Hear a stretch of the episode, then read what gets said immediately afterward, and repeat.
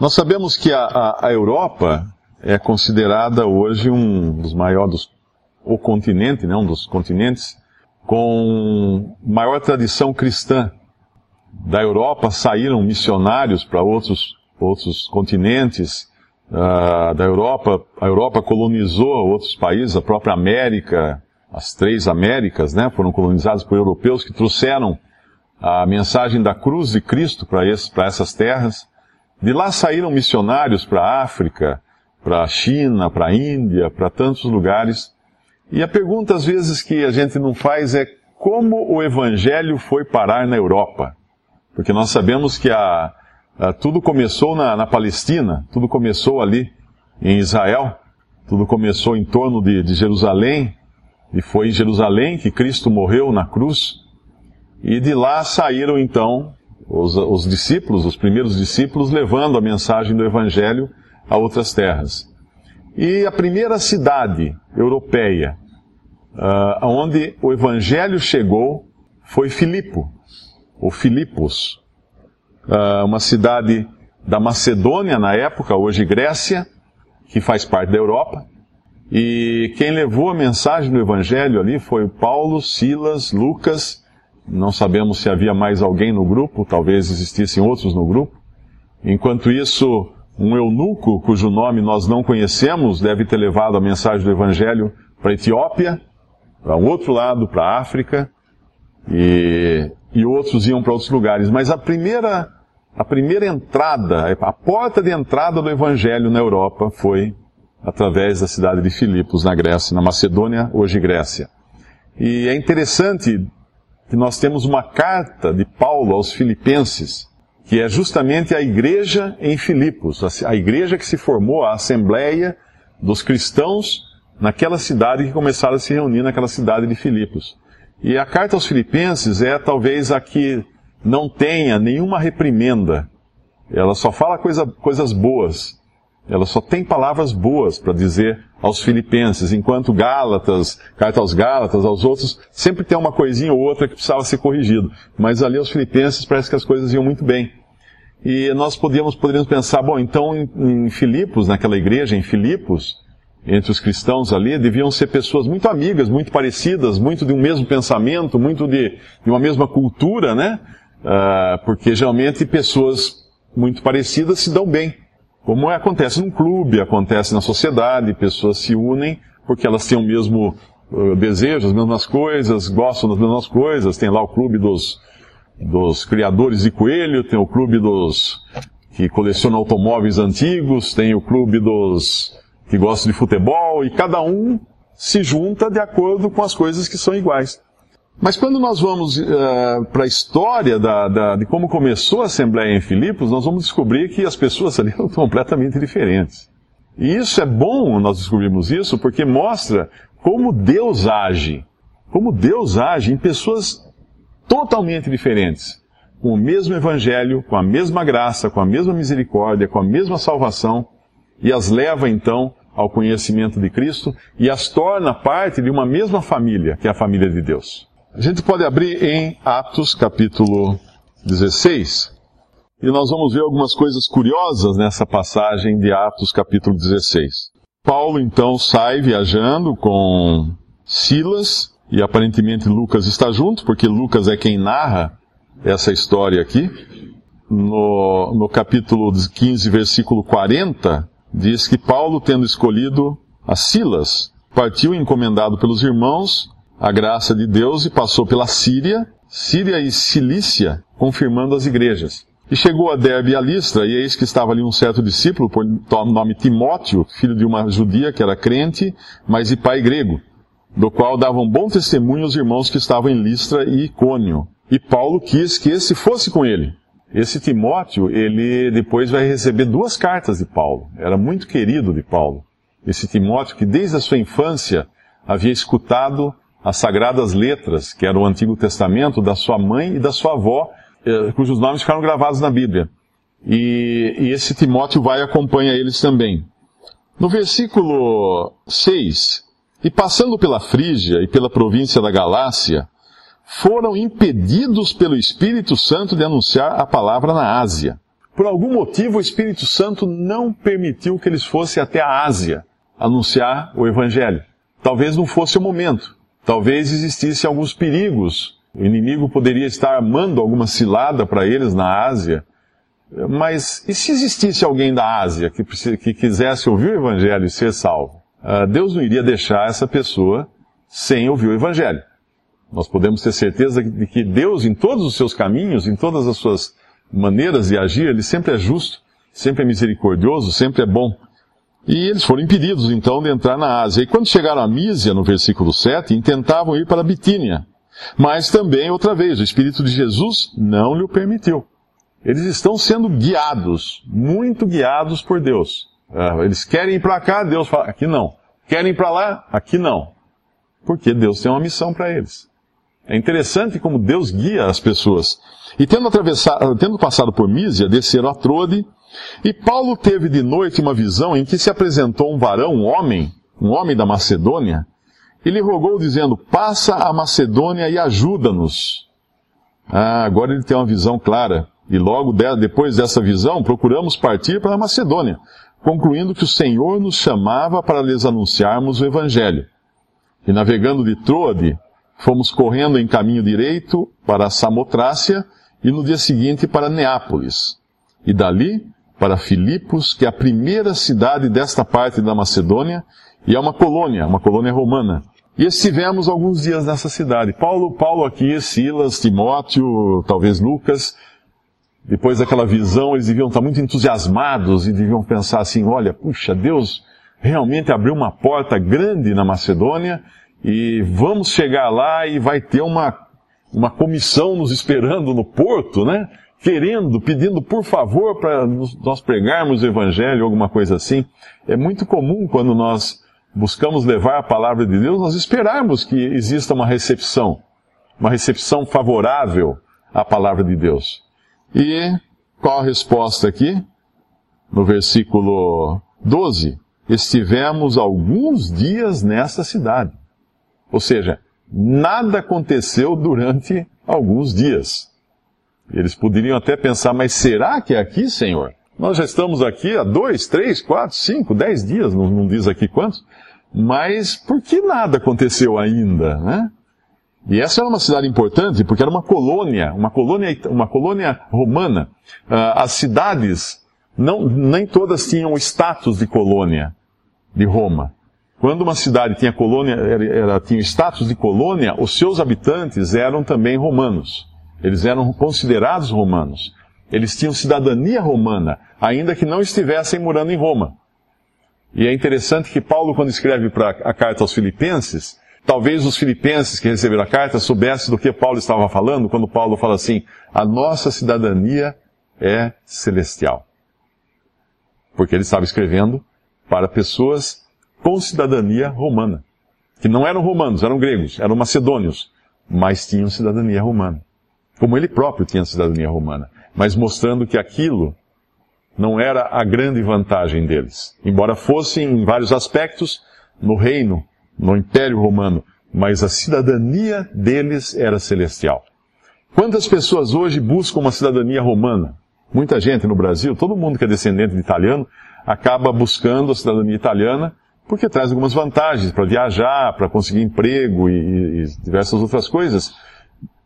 Mas existe uma cidadania mais importante, que é a cidadania celestial. Quantos aqui nesta sala têm o passaporte do céu? O passaporte celestial. Quantos aqui têm a sua segurança de que chegarão na, na fronteira do céu e serão deixados entrar? Isso é importante. Uma coisa que aterroriza muitos viajantes, né? Cada, cada um que viaja para o exterior, sempre fica aquela coisinha, aquela pulga atrás da orelha. Será que a hora que eu chegar ali na, na alfândega, chegar ali na entrada, será que não vão me mandar de volta? Porque muita gente volta. Muitos eh, turistas, qualquer pessoa está arriscado, mesmo o passaporte eh, com visto e tudo mais, não garante que você vai entrar no país e permanecer lá. Se a pessoa da alfândega não for com a sua cara, o oficial ali, olhar para a sua cara e faz umas perguntinhas, você tremeu, você talvez respondeu meio errado, ele não gostou de você, ele já manda vir uma pessoa acompanhar você para uma salinha, e da salinha você vai ganhar uma viagem de volta para o Brasil, uh, tendo pisado no outro país por alguns minutos. E ninguém quer isso. Quantos aqui têm a certeza de que se chegar na alfândega do céu, serão deixados entrar?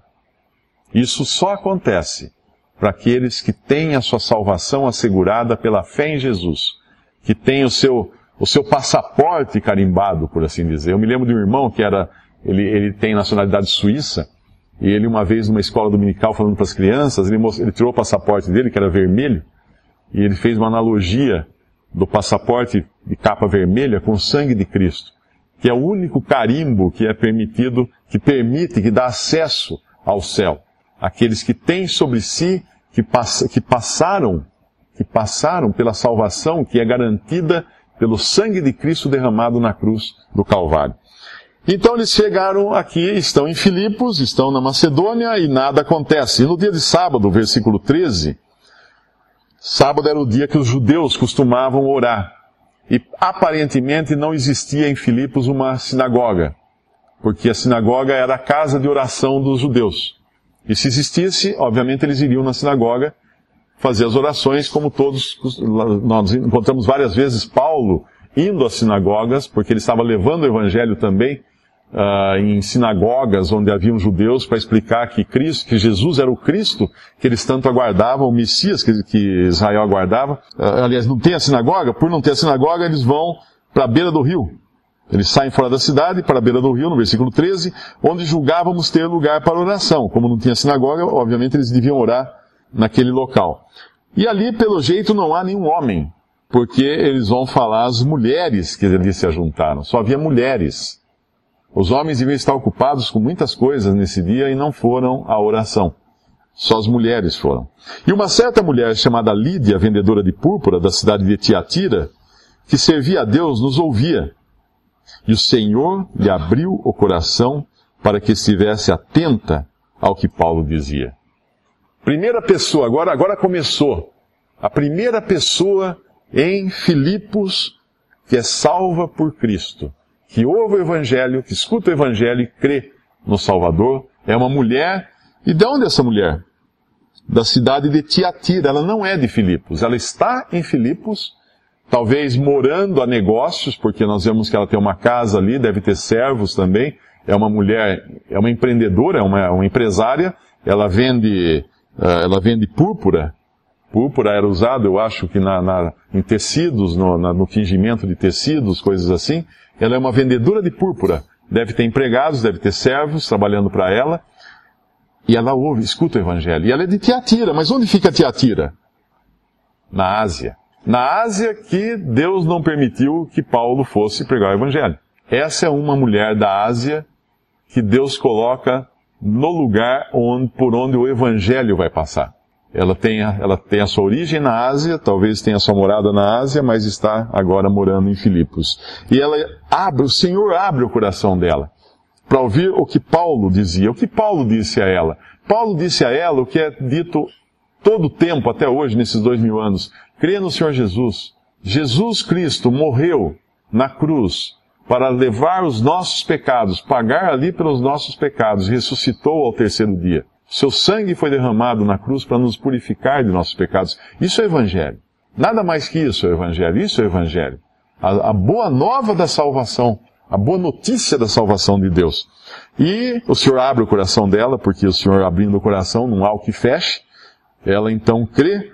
E depois que foi batizada, versículo 15, ela e sua casa, e esse sua casa não é só família, provavelmente inclui também os servos, porque uma casa naquele tempo era toda a estrutura familiar que incluía também as pessoas que moravam na casa como servos. E ela, por ser uma mulher uh, aparentemente muito rica aqui, porque ela é uma negociante de púrpura, morando em outra cidade, de, tinha condições de viajar e tudo mais, ela devia ter servos, e todos ali acabam crendo e são batizados. E ela, se haveis julgado que eu seja fiel ao Senhor, entrai em minha casa e ficai ali. E nos constrangeu a, a isso. Aqui então começou a igreja em Filipos, na casa de uma mulher asiática, morando na, na Europa, foi a primeira assembleia que começou na Europa. Primeira entrada do Evangelho na Europa. Mas não para aí. E depois, uh, e aconteceu no versículo 16, que indo nós à oração, nos saiu ao encontro uma jovem que tinha espírito de adivinhação, a qual, adivinhando, dava grande lucro aos seus senhores. Aqui agora entra uma mulher que hoje ela seria, ela poderia ser chamada de uma, uma, uma cigana, uma jogadora de búzios, uma espírita, uma médium, ah, uma astróloga que prevê as coisas que vão acontecer. Hoje existem muitas variantes dessa, dessa jovem aqui.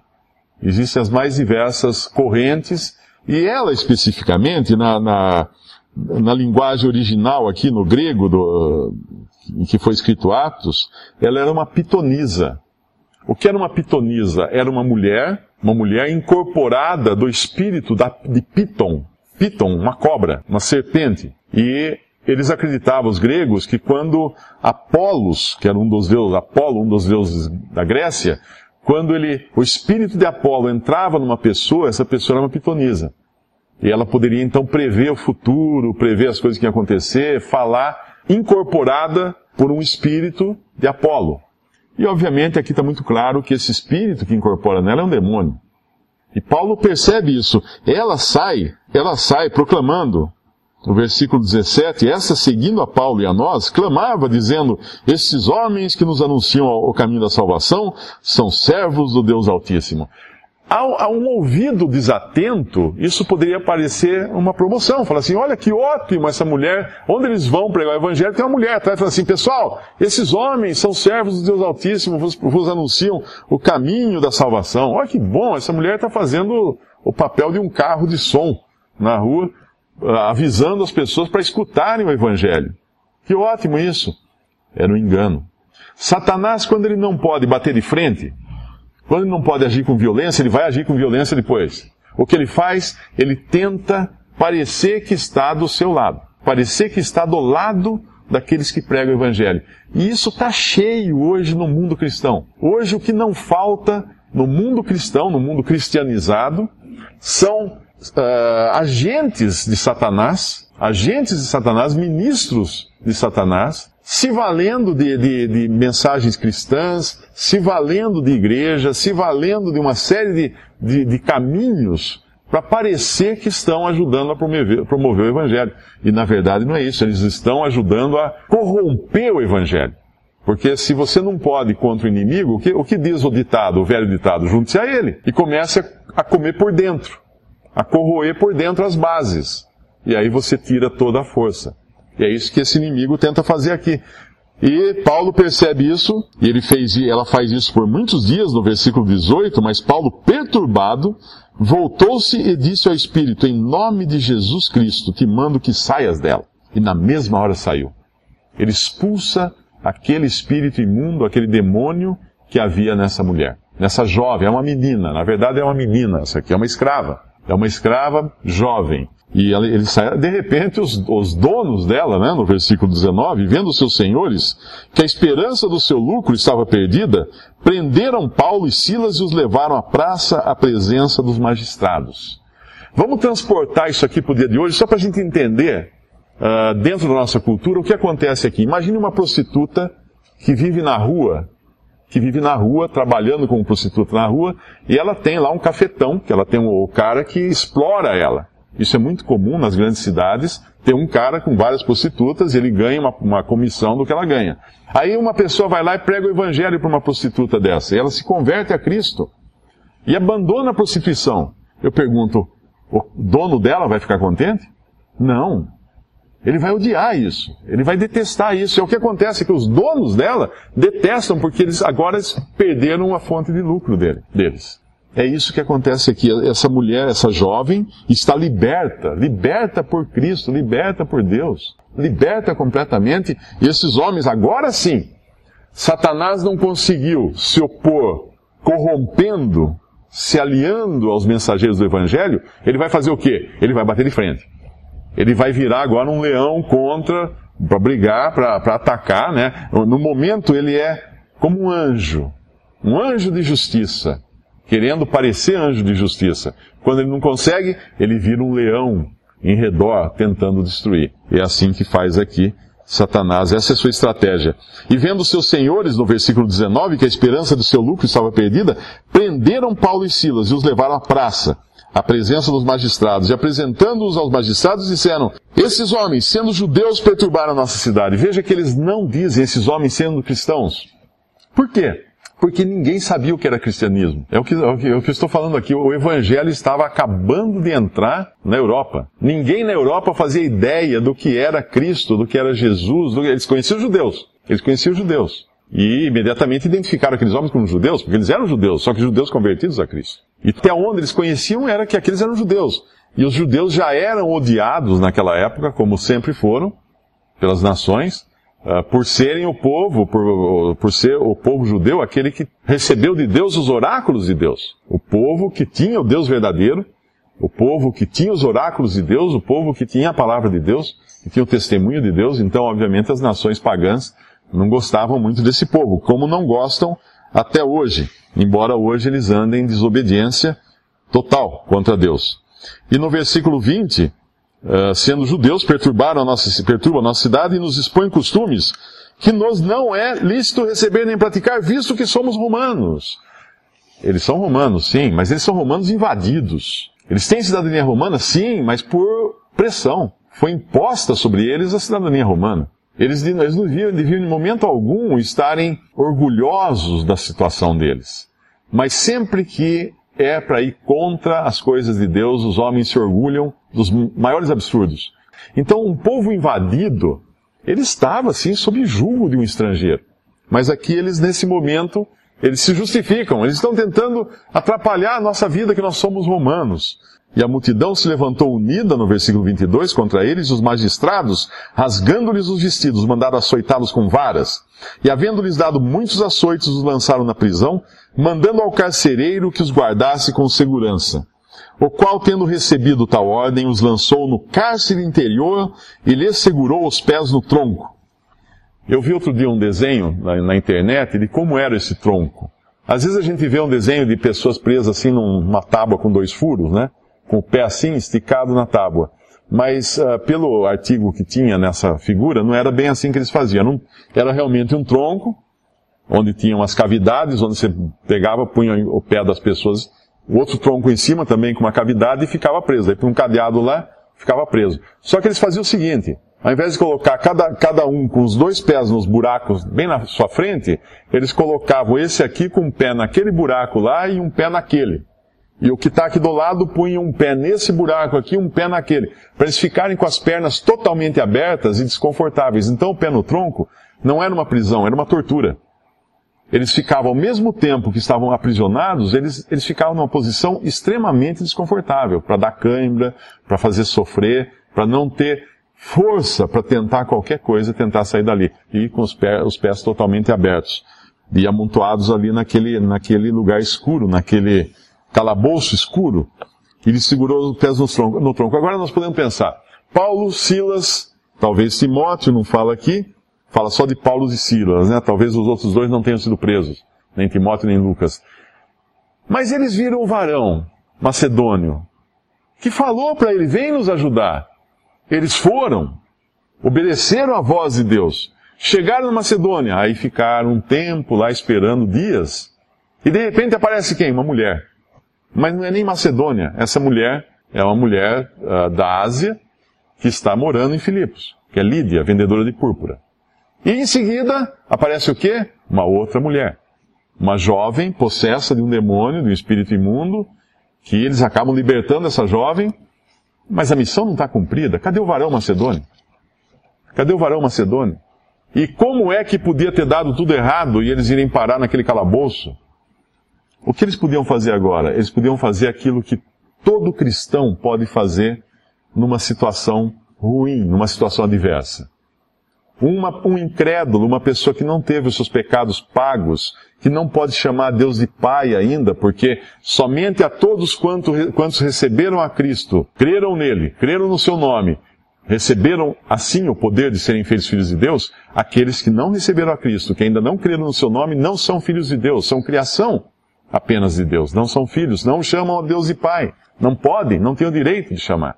não tem o privilégio de chamar.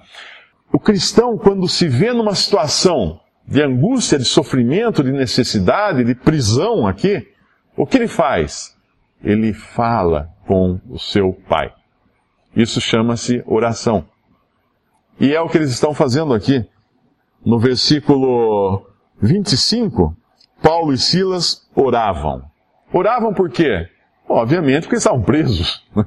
Eles tinham toda, todos os motivos do mundo para orar ali. Senhor, nos livra. Senhor, nos tira desse, desse calabouço, dessa prisão, dessa masmorra. Mas depois que eles oravam, o que eles fizeram? Cantavam hinos. Essa é a fé cristã. Pedir a Deus, por um lado, e ao mesmo tempo agradecer a Deus pelo outro. Louvar a Deus na certeza de que Deus vai resolver a questão da melhor maneira, pode nem ser a maneira como eles esperavam. E eu tenho certeza de que a maneira como Deus resolveu a questão deles não era aquela que eles esperavam. Na melhor das hipóteses, eles esperavam que fosse entrar o carcereiro, o carcereiro falasse, ó, oh, foi um engano, desculpa, vamos, deixa eu destrancar aqui a perna de vocês. Essa seria a maneira normal deles se verem livres ali.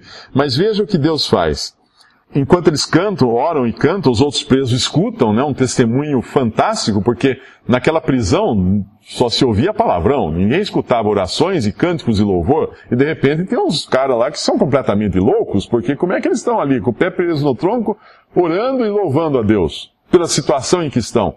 Porque eles não estão ali. Eles estão na presença de Deus, e quando qualquer cristão está na presença de Deus, ele tem tudo todas as razões para louvar a Deus, porque ele foi liberto de uma prisão muito maior, muito pior.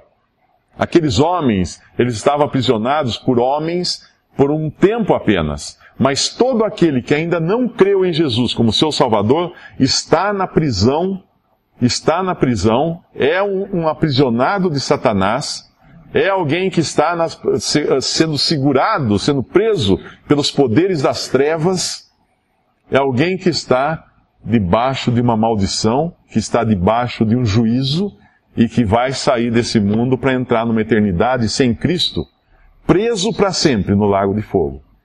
Um lugar de trevas, de ranger de dentes, de dor. Estão na prisão, sim. Mas esses homens estão presos só a prisão pequenininha por um tempo, então eles têm como louvar a Deus. E de repente, no versículo 26, sobreveio um tão grande terremoto que os alicerces do cárcere se moveram, e logo se abriram todas as portas e foram soltas as prisões, os grilhões, ou cadeados de todos. Eu pergunto, alguém aqui já viu um, um terremoto abrir cadeado? Obviamente, esse terremoto não é um terremoto natural. E normalmente, quando acontece um terremoto, as portas não se abrem, as portas se fecham se fecha. É como uma batida de carro. Quando o carro bate, depois para abrir a porta precisa cortar o metal, porque a porta fica presa. Quando tem um terremoto num prédio, numa casa, portas de ferro como essas da prisão, que seriam grades, elas vão se torcer todas e ficar presas, mais presas ainda, embaixo das suas molduras, né, da sua, dos seus batentes. Mas esse terremoto não é um terremoto normal, é um terremoto em que Deus vai lá e faz tremer aquela terra e abre as portas das prisões e solta os cadeados, os grilhões dos, dos pés desses, de todos os presos. Todos foram presos, todos foram, estavam presos, todos foram soltos. E acordando o carcereiro e, vendo abertas as portas da prisão, tirou a espada e quis matar-se, cuidando que os presos já tinham fugido. Quis, quis enfiar a espada no seu próprio peito cuidando que os presos já tinham fugido. Mas Paulo clamou em grande voz, dizendo, não te faças nenhum mal, que todos aqui estamos. Eu pergunto, como é que Paulo viu o carcereiro? Como é que Paulo sabia o que o carcereiro estava para fazer? Eu pergunto isso porque naquele, naquela prisão não tinha luz elétrica. E se tivesse, o terremoto poderia ter apagado a lâmpada, mas não tinha luz elétrica. Eles também não tinham lamparinas, nem lampiões, porque se tivesse também teriam apagado. E a razão de, de de saber que eles estavam em, em trevas, completa escuridão, é que o, o, o carcereiro, para entrar lá, pede, no versículo 29, ele pede uma luz. E pedindo luz, saltou dentro e todo trêmulo se prostrou ante Paulo e Silas. Deus revela, provavelmente, certamente Deus revelou para, para Paulo. O carcereiro vai se matar. Acordando o carcereiro, vendo abertas as portas da prisão, está do lado de fora, tira a espada e quis se matar. E lá de dentro vem uma voz, não te, grande voz, clamou com grande voz, não te faças nenhum mal, que todos aqui estamos. Como é que ele sabia? O mesmo Deus que abriu as prisões, abriu os grilhões, certamente deu esse discernimento a Paulo de que o carcereiro estava prestes a se matar. O carcereiro pede luz, porque estava tudo escuro, não dava para enxergar dentro da prisão, entra, se prostra ante Paulo e Silas, esse mesmo homem que mandou açoitá-los, agora está prostrado. Eu sempre imagino um carcereiro como um homem zarrão, né? Provavelmente ele devia ser um soldado romano, aposentado, porque quando ficava já não era mais uma pessoa, era um funcionário público, né, na verdade, o carcereiro. Quando ele não era mais capaz de trabalhar no campo de batalha, pegavam essas pessoas e colocavam em serviços internos no Império Romano, como acontece até hoje, né? Uh, então, provavelmente ele era um homem zarrão, pesadão, que estava ali cuidando de presos, porque ele tinha uma experiência militar, ele tinha uma espada, ele era uma autoridade, e ele então se prostra, esse homem prostrado agora aos pés de dois prisioneiros, e tira eles para fora e disse: Senhores, que é necessário que eu faça para me salvar? Olha o macedônio aqui agora. Olha o varão macedônio que disse a Paulo: Me ajuda. Passa a Macedônia e nos ajuda. Aqui tem um homem agora pedindo ajuda para Paulo. Tem um homem da Macedônia pedindo ajuda. O que, que ele está falando? O que eu faço para, o que eu devo fazer para me, me salvar? O que é necessário que eu faça para me salvar? E eles disseram, Paulo e Silas, crê no Senhor Jesus Cristo e será salvo tu e a tua casa. E lhe pregavam a palavra do Senhor. E a todos que estavam em sua casa, provavelmente também familiares e servos. E tomando-os ele consigo naquela mesma noite, da, mesma hora da noite, lavou-lhes os vergões, e logo foi batizado ele e todos os seus. E, le, e levando-os à sua casa, lhes pôs a mesa na sua crença em Deus, alegrou-se com toda a sua casa. E sendo já dia, os magistrados mandaram quadrilheiros, mandaram soldados, dizendo, soltai aqueles homens. E o carcereiro anunciou a Paulo essas palavras, dizendo, os magistrados mandaram que vos soltasse agora, agora pois saí e ide em paz três pessoas completamente distintas, completamente diferentes. Foram os primeiros da Europa a escutar o Evangelho, a se converterem, e provavelmente esses três, não sabemos da história da, da jovem que foi liberta, mas certamente essa jovem deve ter sido amparada, então, por esses outros que ouviram a palavra. Provavelmente foram todos esses que foram, formavam o embrião da primeira igreja, da primeira assembleia na Europa, do primeiro grupo de cristãos reunidos ao nome do Senhor na Europa, em Filipos. Essas pessoas eram parecidas, essas pessoas se encontrariam algum dia na vida e ficariam amigas? De jeito maneira. Nunca. Jamais.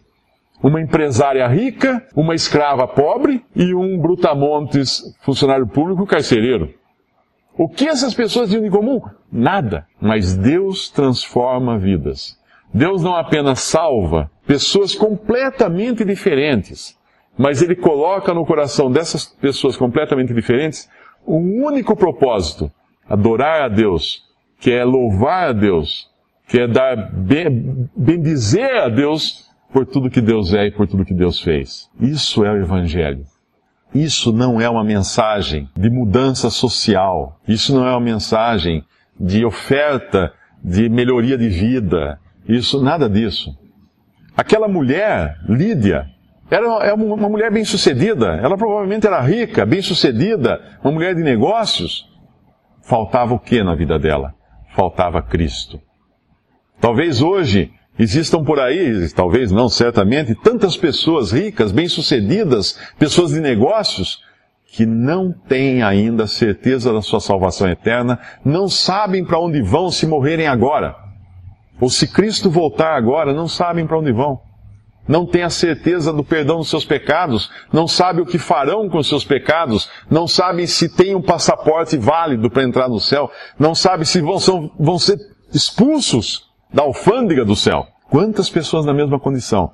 O dinheiro, a riqueza, o status, o sucesso nos negócios não lhes deu a salvação eterna. E quantas pessoas existem como aquela escrava, como essa jovem escrava? Porque, numa certa, numa, num certo sentido, Lídia também poderia ser uma escrava do seu trabalho, né? Quantas pessoas que buscam a riqueza, que buscam os negócios, são apenas escravos do seu trabalho, escravos do seu status. Não podem perder aquilo, porque se perderem aquilo não vai sobrar nada.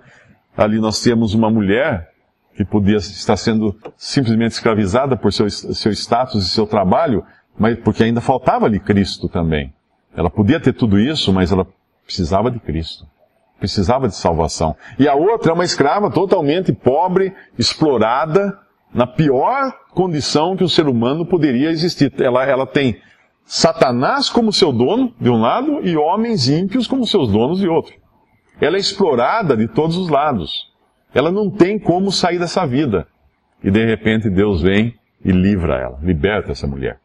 Essa jovem não teria cinco minutos de conversa com Lídia. Essa jovem, se encontrasse o carcereiro, provavelmente seria para apanhar dele, para tomar chicotada dele. E temos o carcereiro. Um homem bruto, um homem brutamontes, hoje nós consideraríamos alguém da classe média, né? nós temos uma classe alta, classe bem pobre, classe média, aqui nessas passagens, alguém provavelmente da classe média, esse carcereiro, um homem estúpido, um homem eh, acostumado a lidar com pessoas rudes, né? Então ele não era uma pessoa muito delicada, ele tinha que trabalhar de forma rude, de forma uh, severa com, com os seus prisioneiros. E de repente nós vemos esse brutamontes de, prostrado diante dos dois, do, dos dois servos, dos dois discípulos, e se convertendo também. Agora nós temos uma mulher, Lídia, uma escrava, da qual nem nome tem, um carcereiro. Todos esses daí, todos esses três, se eles se encontrarem agora, nesse cenário, eles teriam que conversar. Eles teriam um mesmo amor, eles teriam um mesmo destino, eles teriam um mesmo Senhor. Se uma foi comandada pelo, pelo sucesso dos negócios, se a outra foi comandada pelo diabo, pelo demônio que a, a oprimia e pelos seus senhores, seus, seus donos, e se o outro era comandado pelo exército romano, com medo do qual ele quis até se matar, porque a pena seria severa para ele, agora eles têm um Senhor, que é Cristo. Eles têm um Deus amoroso cuidando deles.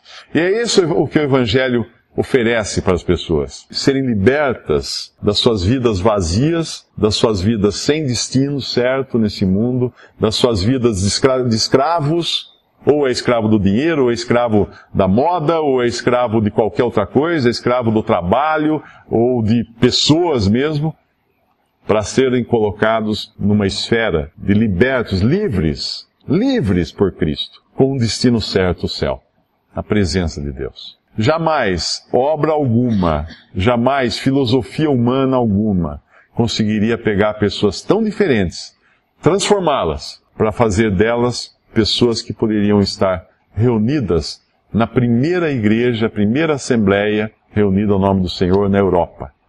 E daqui o evangelho também iria ser levado para muitas outras, muitas outras partes.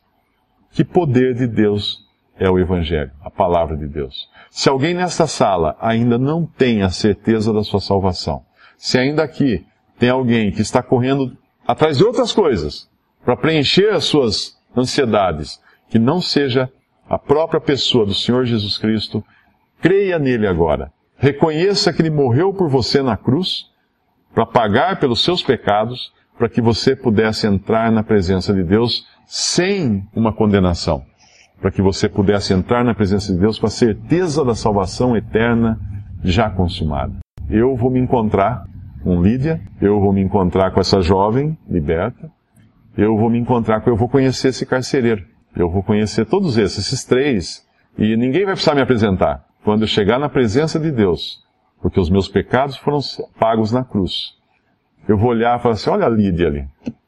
Puxa, você era o carcereiro. Falei de você outro dia. Vai ser assim. Assim é a presença de Deus, um lugar de salvação, de paz e um lugar de bênção. E é para esse lugar que Deus convida cada um aqui. Podemos dar graças a Deus pela Sua palavra?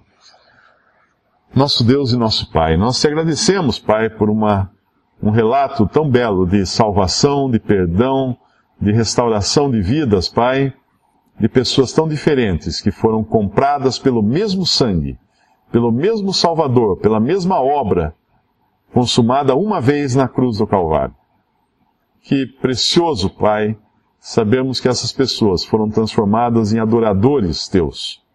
E pedimos agora, Pai, também nesse local, se ainda não, se alguém aqui ainda não tem essa posição tão privilegiada de um adorador teu, de alguém que teve seus pecados pagos na cruz, de alguém que ainda não teve a certeza da salvação eterna, tu possas tocar nesse coração, abrir esse coração como tu abriste o coração de Lídia, para que essa pessoa creia no Salvador Jesus, seja salva e tenha agora uma vida nova de regozijo, de bênção, de alegria na presença do Salvador que é Jesus. Pai, nós pedimos isso confiando no poder da tua palavra, no poder do teu Santo Espírito e agradecendo também em nome de nosso Senhor e Salvador Jesus. Amém.